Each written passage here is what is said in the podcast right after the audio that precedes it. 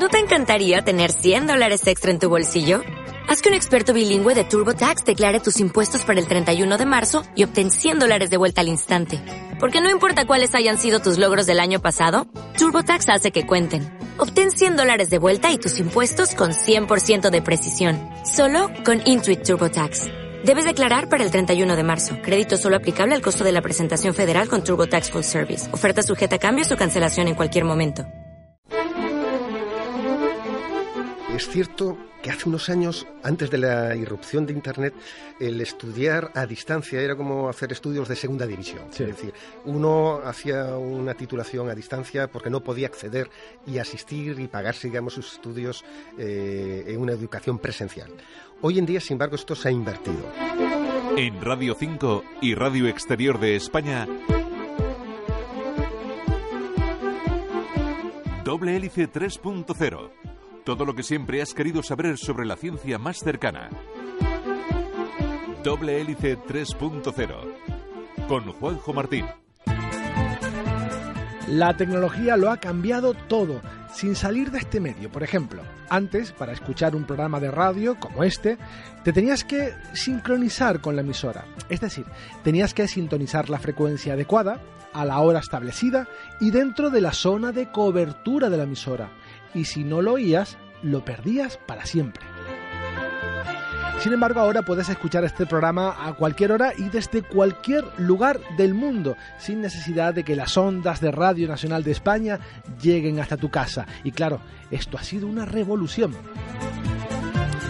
Pues con la educación ha pasado lo mismo. Ahora podemos estudiar desde nuestras casas sin necesidad de asistir a clase. Pero, ¿qué tiene esto de bueno ¿Y qué tiene de malo?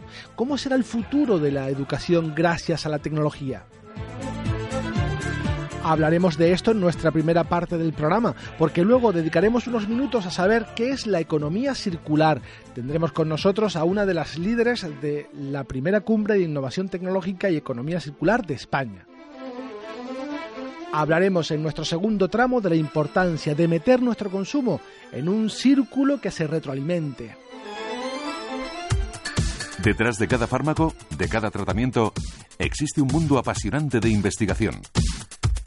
Doble Hélice 3.0 y para hablarnos de cómo la tecnología está revolucionando y cambiando la educación, tenemos con nosotros al profesor Manuel Area Moreira, que es catedrático de didáctica y organización escolar de la Universidad de La Laguna.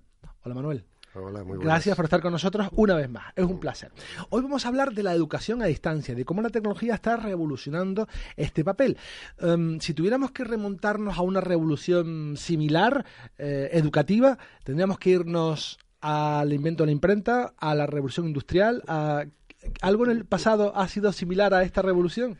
Hombre, evidentemente la escuela, tal como la conocemos, es deudora de la cultura Gutenberg, ¿no? De, esa revolución de la imprenta que dices, y eso fue hace 500 años. Pero quizás más cercanamente, eh, la gran revolución se produce hace un siglo aproximadamente, cuando ya una serie de pensadores y, pedagogos y pedagogas de, la época empiezan a plantearse de que había que hacer otras formas distintas de educación, más centradas en los estudiantes, en aprender a través de la actividad del trabajo colaborativo, etcétera.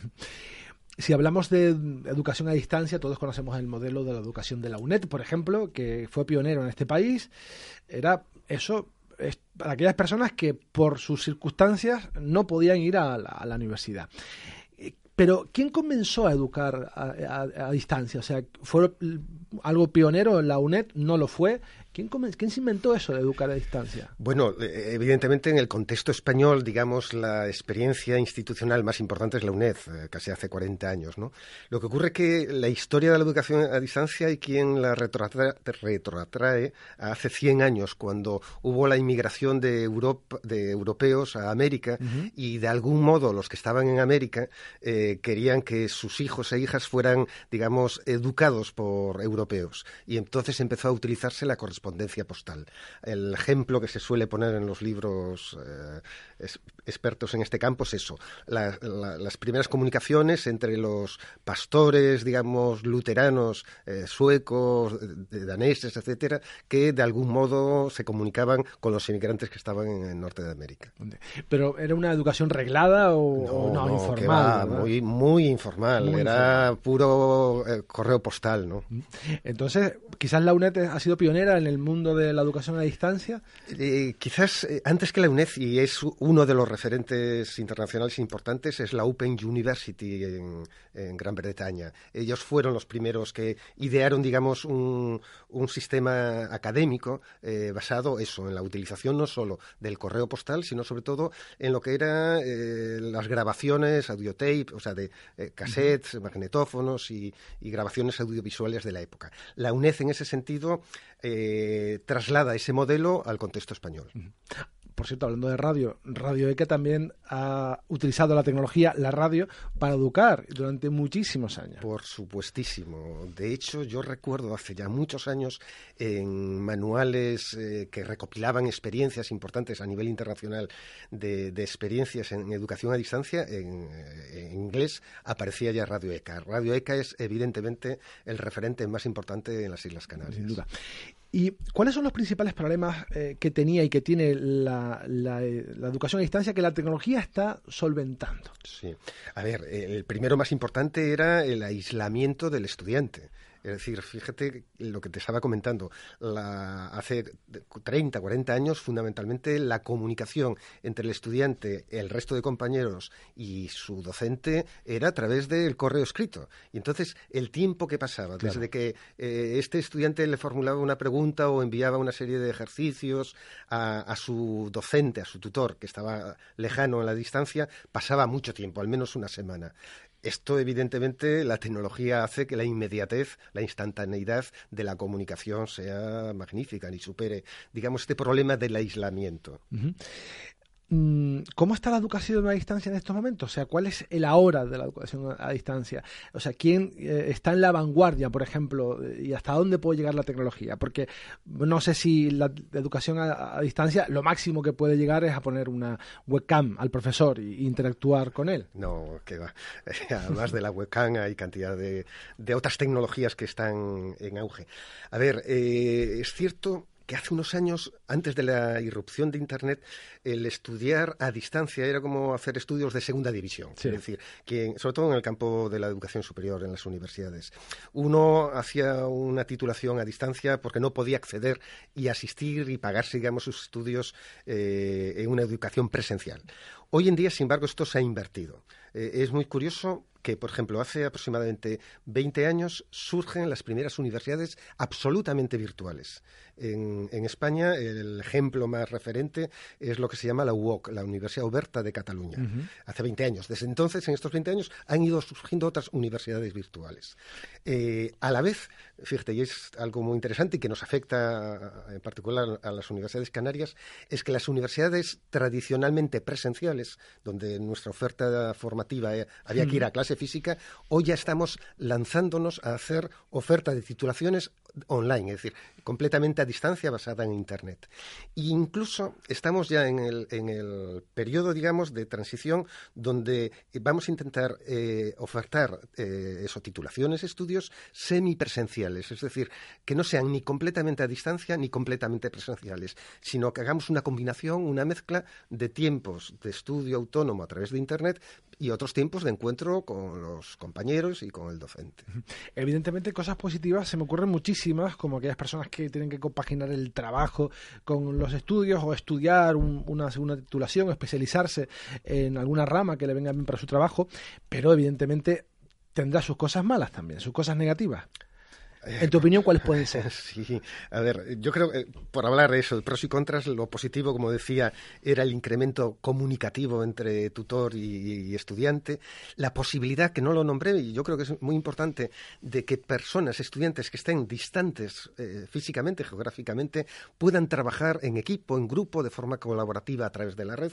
Esto también es una aportación interesante. Otra eh, es que el tipo de materiales o de objetos de estudio estudio ya no son meramente textuales, sino que la, tecnología nos permite generar audiovisuales, podcasts, eh, infografías, o sea, hacer mucho más atractivo el material de estudio a los estudiantes y contras o, problemas, en primer lugar, eh, se está detectando el alto índice, por decirlo de algún modo, de abandono. Es decir, eh, mucha gente se suele matricular, inscribir en cursos online, pero la tasa de los que acaban es quizás demasiado baja. ¿Por qué ocurre esto? Entre otras razones, claro.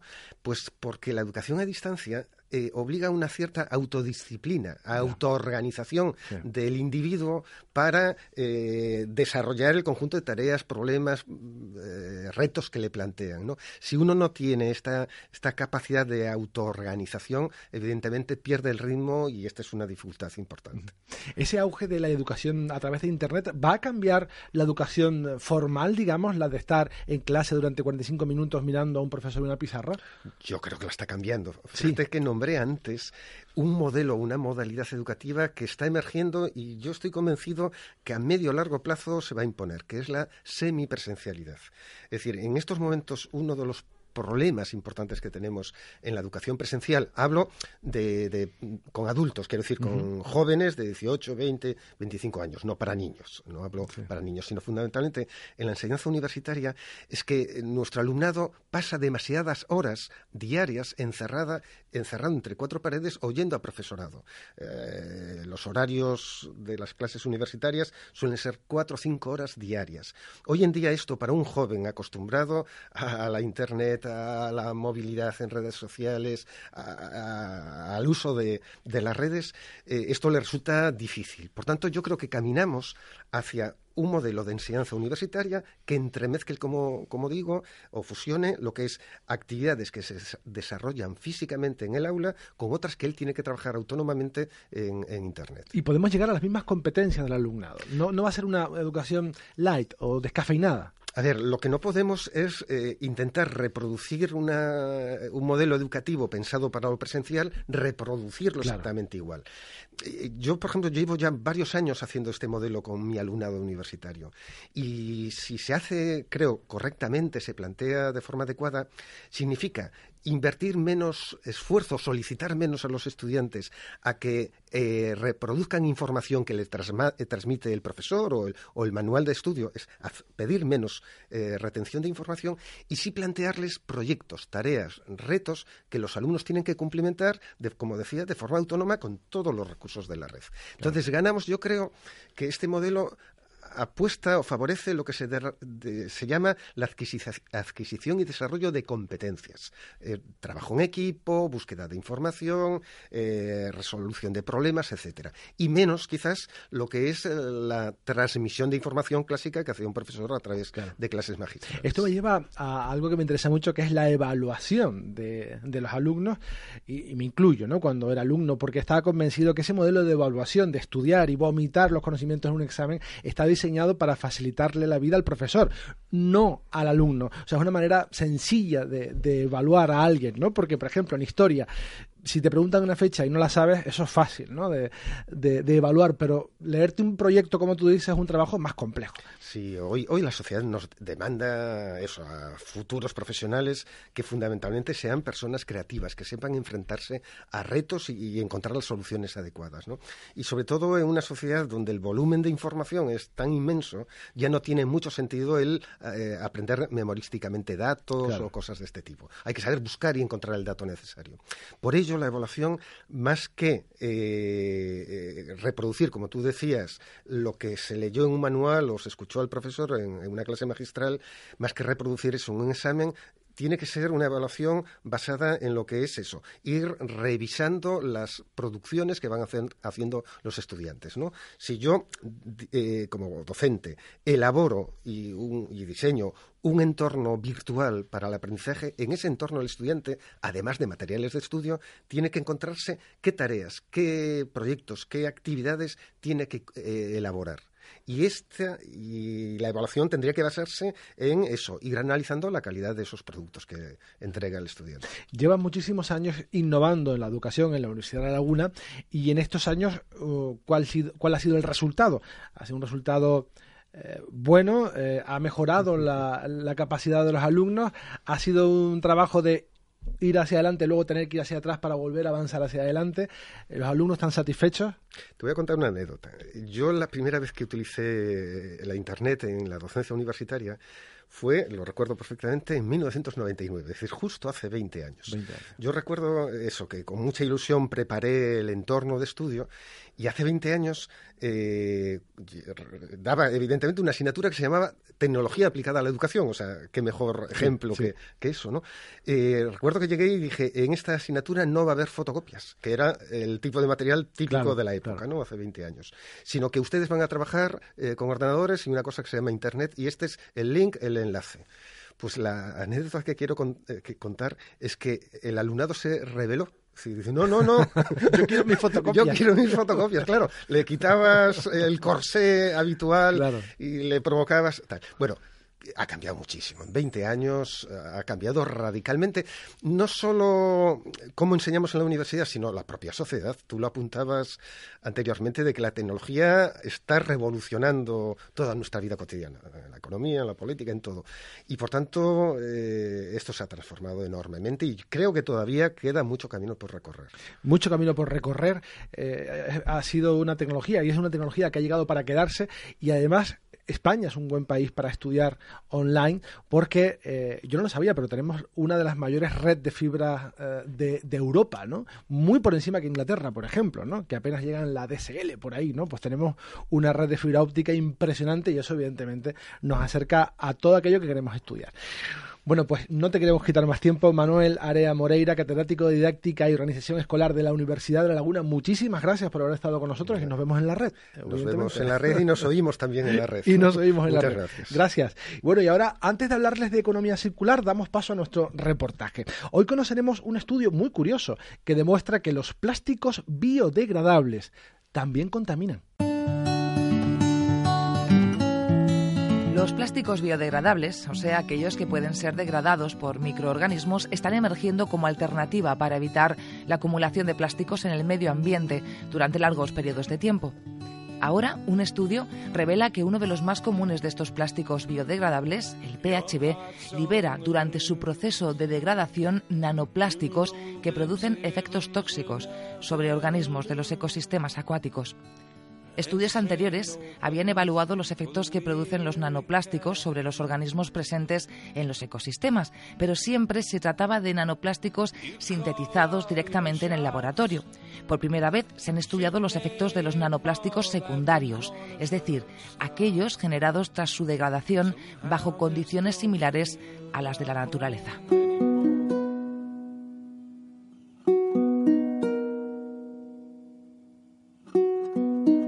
Los resultados muestran que los nanoplásticos obtenidos tras la degradación ejercen efectos tóxicos sobre un alga y una cianobacteria.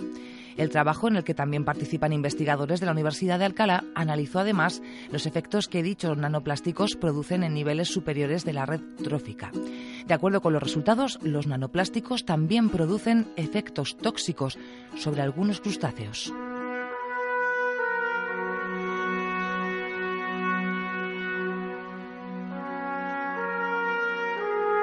Por último, los investigadores analizaron el mecanismo que está detrás de la toxicidad de los nanoplásticos sobre los organismos acuáticos, encontrando mecanismos de acción similares al de nanopartículas de otros materiales.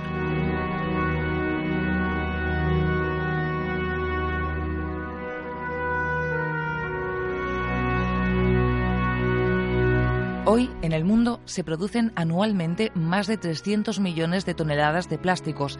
Estos son compuestos ligeros, de gran durabilidad, resistentes y de bajo coste, características que han conducido a su elevado uso en sectores estratégicos como puedan ser la agricultura, la industria, medicina, la construcción y sobre todo la paquetería.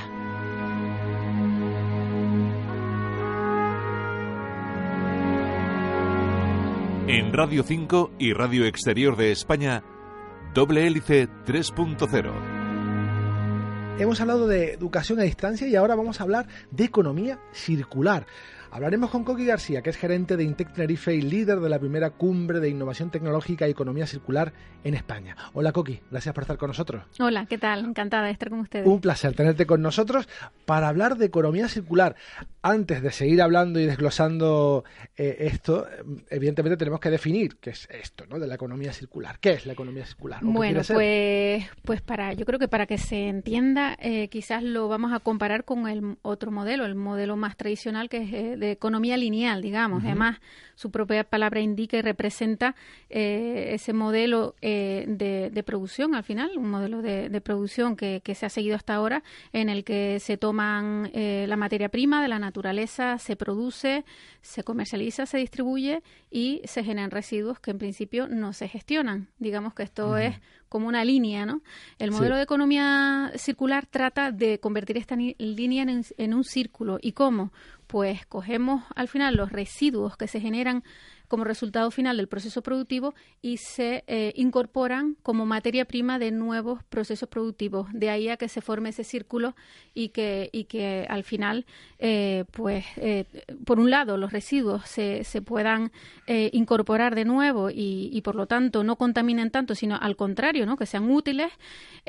por otro lado, una característica de la economía circular, otra de ellas es que si tomamos materias y recursos naturales de la naturaleza, que sean recursos ilimitados o coger el mínimo posible.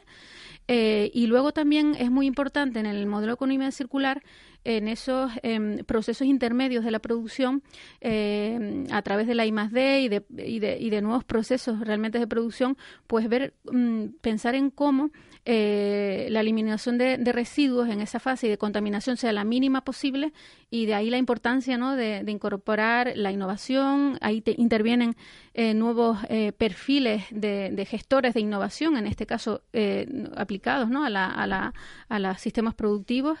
Y, bueno, eso sería un poco la definición de economía circular. No sé si, se, se entiende. Se ha entendido un poco, es cerrar esos dos extremos que ahora, por el momento, en muchas ocasiones están rotos.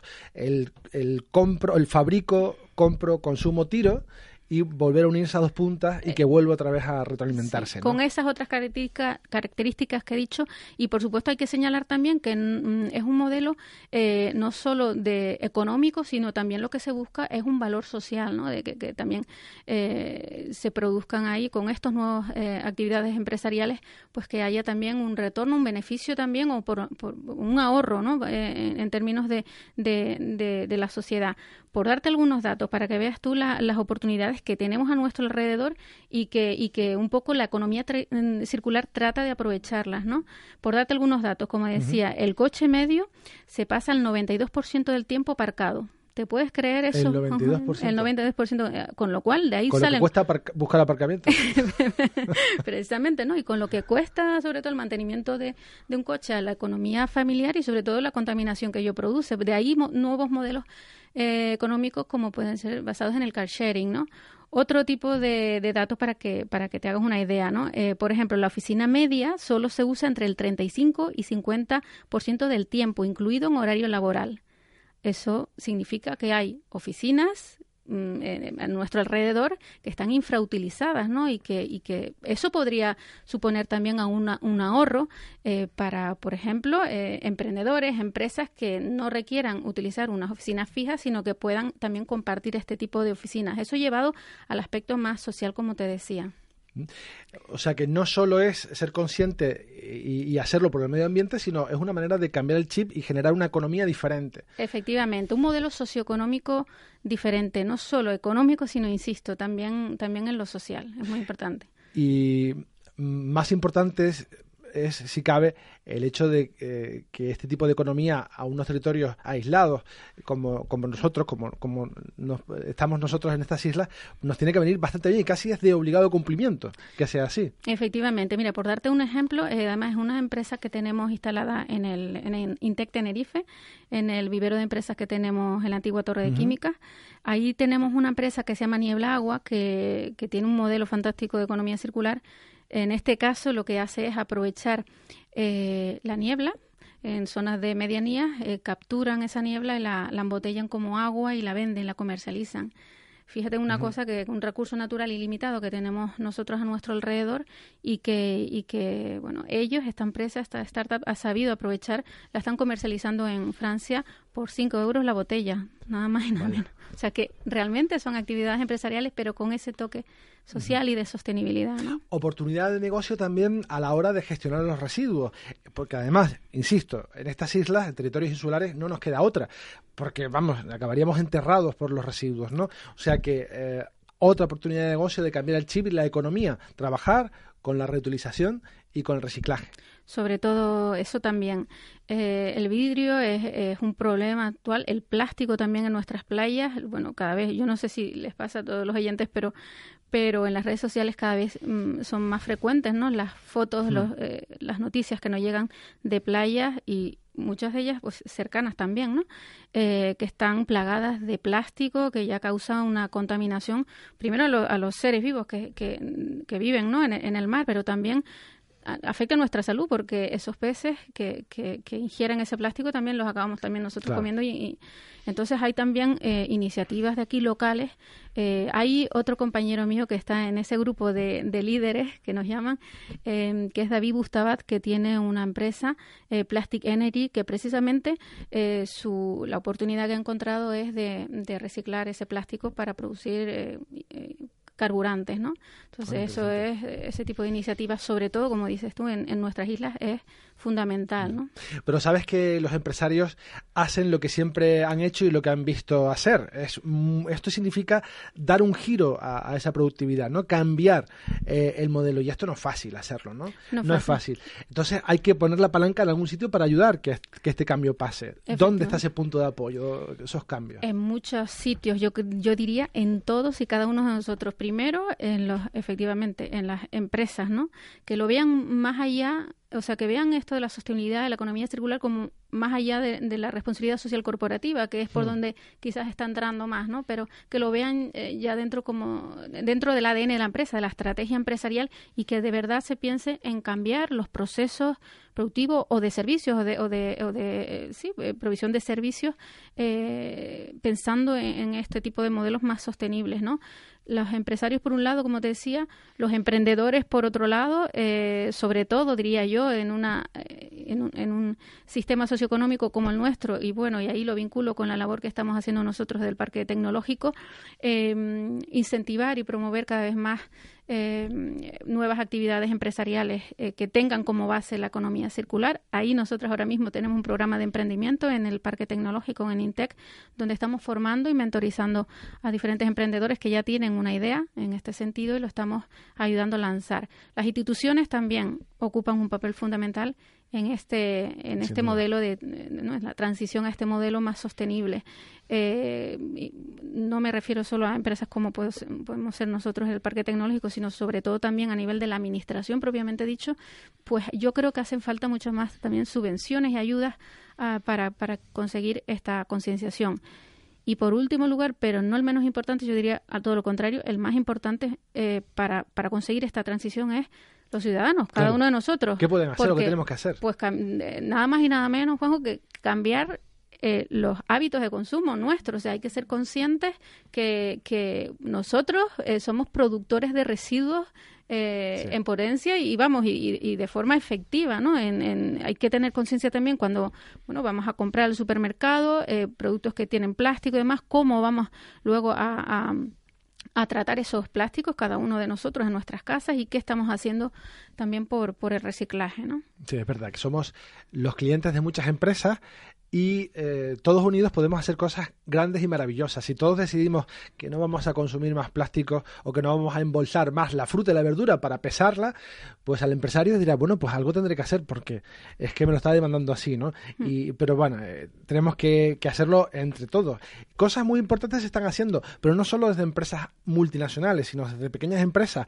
Ponías el, el ejemplo de esta empresa que está, digamos, eh, ordeñando las nubes de Canarias para para eh, aprovechar su, su agua, pero múltiples ejemplos de pequeñas empresas innovadoras, emprendedoras que están poniendo su granito de arena para, para aportar llevar esas ideas a buen término. Efectivamente, yo creo que esa es la, la labor que, que además nos, se nos ha encomendado este grupo de personas que hemos asistido eh, hace ya un año ¿no? a esta cumbre de innovación tecnológica y economía circular. Esto, como digo, ha sido, un ha sido hace ya hace un año. Nos hemos concentrado ahí 2.500 mm, personas de diferentes perfiles profesionales eh, y demás. Y de, y de todas estas personas nos han seleccionado a 400 en todo el territorio español para eh, precisamente em, que nos comprometamos, como lo hemos hecho, ¿no? en divulgar y concienciar a la población, a los emprendedores, como decías, y a la sociedad en general. Pues Coqui García, gerente de Intec Tenerife y líder de la primera cumbre de innovación tecnológica y economía circular en España, muchísimas gracias por haber estado con nosotros. Ha sido un placer. Gracias a ustedes. Adiós.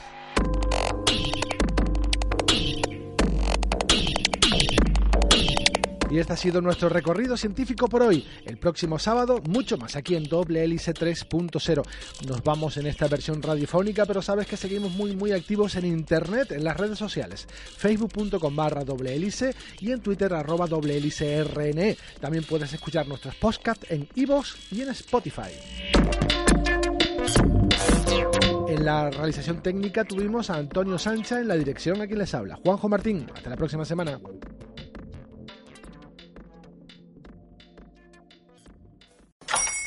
Hola, buenos días, mi pana. Buenos días, bienvenido a Sherwin Williams. ¡Ey! ¿Qué onda, compadre? ¿Qué onda? Ya tengo lista la pintura que ordenaste en el ProPlus app. Con más de 6.000 representantes en nuestras tiendas listos para atenderte en tu idioma y beneficios para contratistas que encontrarás en aliadopro.com. En Sherwin Williams somos el aliado del PRO.